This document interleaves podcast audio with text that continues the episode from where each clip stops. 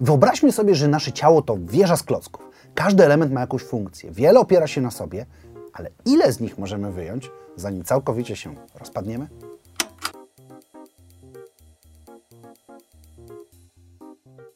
Zacznijmy może od oczywistości, czyli rzeczy, które są przydatne, ale nie spełniają żadnej funkcji w organizmie. Zęby i paznokcie. Ludzie żyją bez tych rzeczy, niektórzy wręcz regularnie je tracą.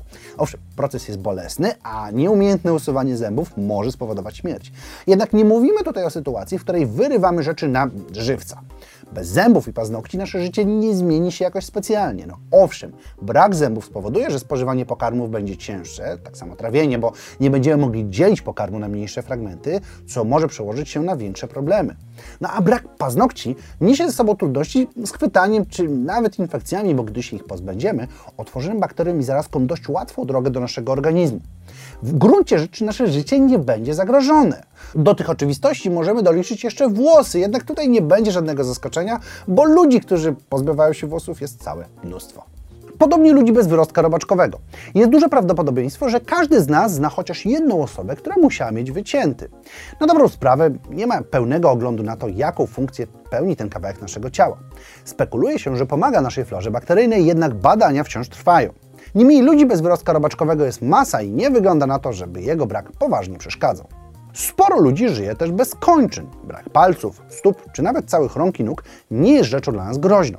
No owszem, jest to niezwykłe wyzwanie dla naszego organizmu i życie bez kończyn będzie ciężkie. Jednak chociażby postać Nika Wójcicza, który urodził się bez rąk i nóg, pokazuje, że nie jest niemożliwe. A przede wszystkim nie spowoduje to naszej śmierci. Do kończyn można też dołożyć inne części ciała, które są na zewnątrz. Uszy, nos, wargi czy nawet język. W historii pojawiają się liczne zapiski dotyczące ludzi pozbawionych tych części, jednak kontynuujących swoje życie. Ale może wróćmy do wycinania fragmentów bardziej witalnych. No, na pierwszy ogień niech pójdą migdały. Jedna z nerek i płuca. Czemu? Bo to również części naszego organizmu, które regularnie są wycinane i tracone. Brak migdałków będzie prawie nieodczuwalny. Płuco z kolei może skomplikować wiele spraw, bo jednak znacząco zmniejszy nasze możliwości, jeśli chodzi o oddychanie i pozyskiwanie tlenu.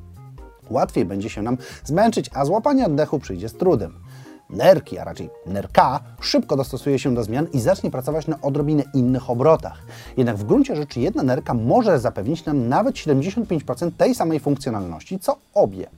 Kolejnym narządem, którego możemy się pozbyć jest śledziona. Warunkiem jest to, że nasza wątroba będzie cała i zdolna do przejęcia funkcji tego organu, jakim jest recykling części naszej krwi.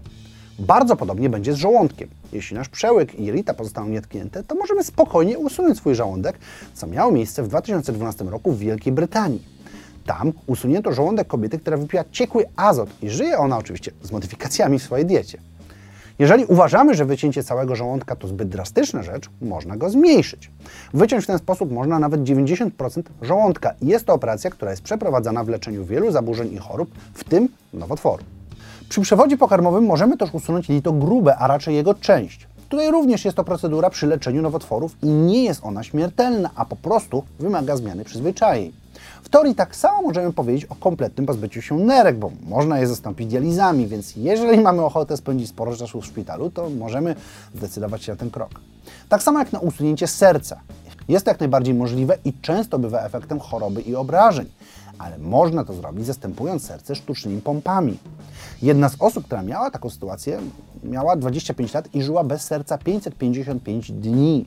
W tym czasie wracała do domu, a nawet była w stanie wychodzić na zewnątrz, zaopatrzona w specjalny plecak, który zasilał sztuczny organ.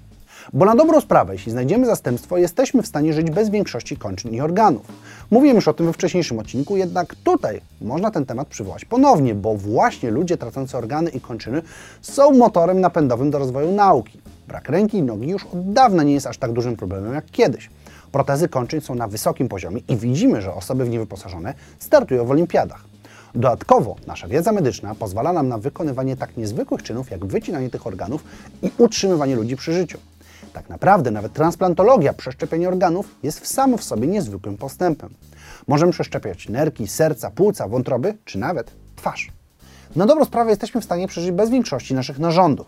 Jednak nie zmienia to faktu, że medycyna i technologia stoją na tak wysokim poziomie, że jesteśmy w stanie zmniejszyć konsekwencje braku wielu elementów naszego organizmu. Oczywiście nie jest to jednoczesne i przy wielu obrażeniach naraz może dojść do komplikacji. Tutaj jednak ciężko jest nawet dywagować, bo tak poważne straty ponoszone były gwałtownie, a nikt nie próbował przeprowadzić eksperymentu, w którym pozbawiano by człowieka każdego organu i kończyny w kontrolowanych warunkach. I nic dziwnego, bo takie coś byłoby po prostu okrutne. Bo tutaj warto powiedzieć, że każda utrata organu, kończyny czy części ciała jest bardzo dużym obciążeniem dla naszej psychiki. Brak nóg i rąk to bóle fantomowe i gigantyczne utrudnienia w mobilności. Brak wzroku i słuchu to deprywacja sensoryczna, która może doprowadzić nas na skraj szaleństwa. A utrata wielu organów to przywiązanie nas do szpitalnego łóżka. Technologia musi jeszcze bardziej się rozwinąć, byśmy mogli spróbować faktycznie żyć bez większości naszego ciała. Na dzisiaj to wszystko, ja Was zapraszam do sprawdzenia TikToka, gdzie są dodatkowe ciekawostki, które nie pojawiły się w odcinku, e, więc zachęcam, żebyście zobaczyli, a my widzimy się w każdy piątek. Trzymajcie się ciepło. Cześć!